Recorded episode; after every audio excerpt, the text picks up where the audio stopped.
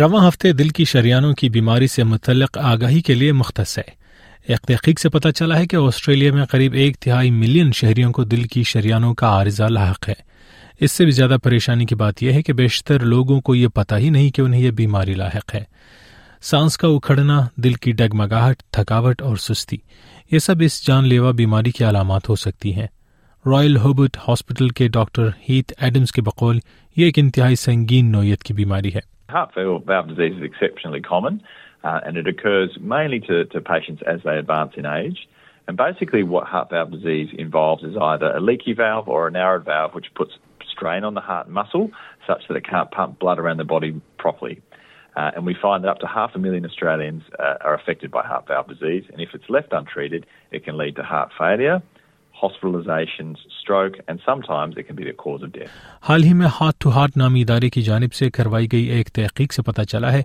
ایک تہائی million Australian شہری سارزے میں مبتلا ہیں اور آنے والے دنوں میں یہ تعداد بڑھنے کا خدشہ بھی موجود ہے اندازوں کے مطابق سال دو ہزار اکاون تک دل کی شریانوں کی بیماری میں مبتلا افراد کی تعداد چار لاکھ پینتیس ہزار تک پہنچ سکتی ہے ڈاکٹر ایڈمز کے مطابق اس کی وجوہات میں سے ایک بڑھتی ہوئی عمر بھی ہے so in Australia we are going to experience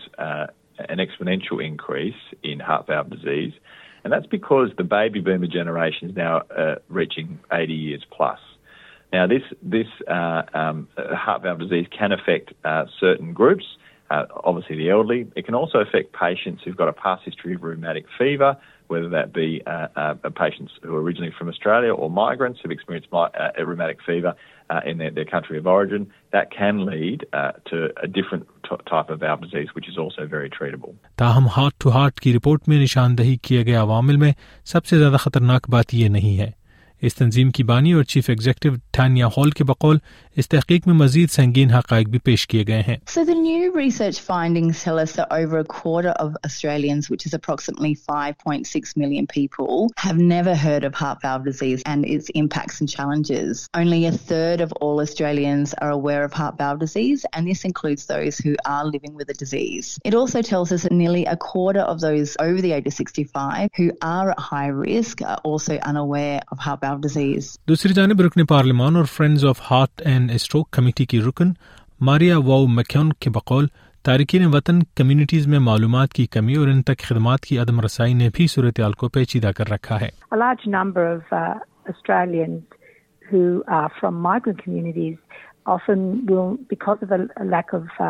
English language schools اور lack of programs being targeted specifically in those communities in language uh, may not have be able to avail themselves of uh, you know, uh, any material or any research uh, around diseases and heart valve is one of those. Um, so there's a language issue also. اس بیماری کے واضح علائم کا نہ ہونا یا معمولی اور کمزور علائم بھی آپ کو غافل کر سکتے ہیں اس بیماری کو نظر انداز کرنے کی اس غلطی کا خمیازہ آپ کو پوری عمر بھگتنا پڑ سکتا ہے فلپ ہون ان کئی افراد میں سے ایک ہیں جو اس بیماری کا شکار ہیں وہ کہتے ہیں کہ وہ ایک دوسری بیماری سے متعلق ایک میڈیکل پروسیس کے دوران انہیں انہیں چلا کہ دل کی شریانوں کی بیماری لاحق ہے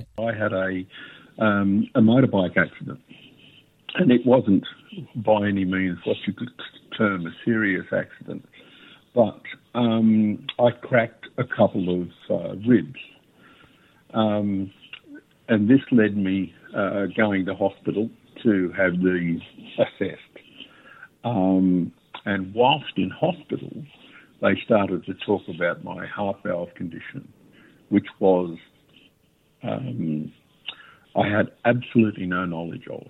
سر تھوڑی ماں شاکلی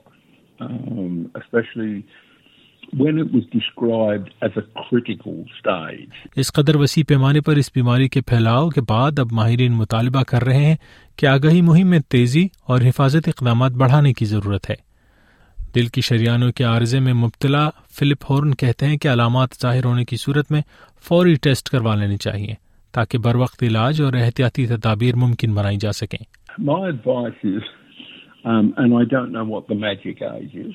ایس پی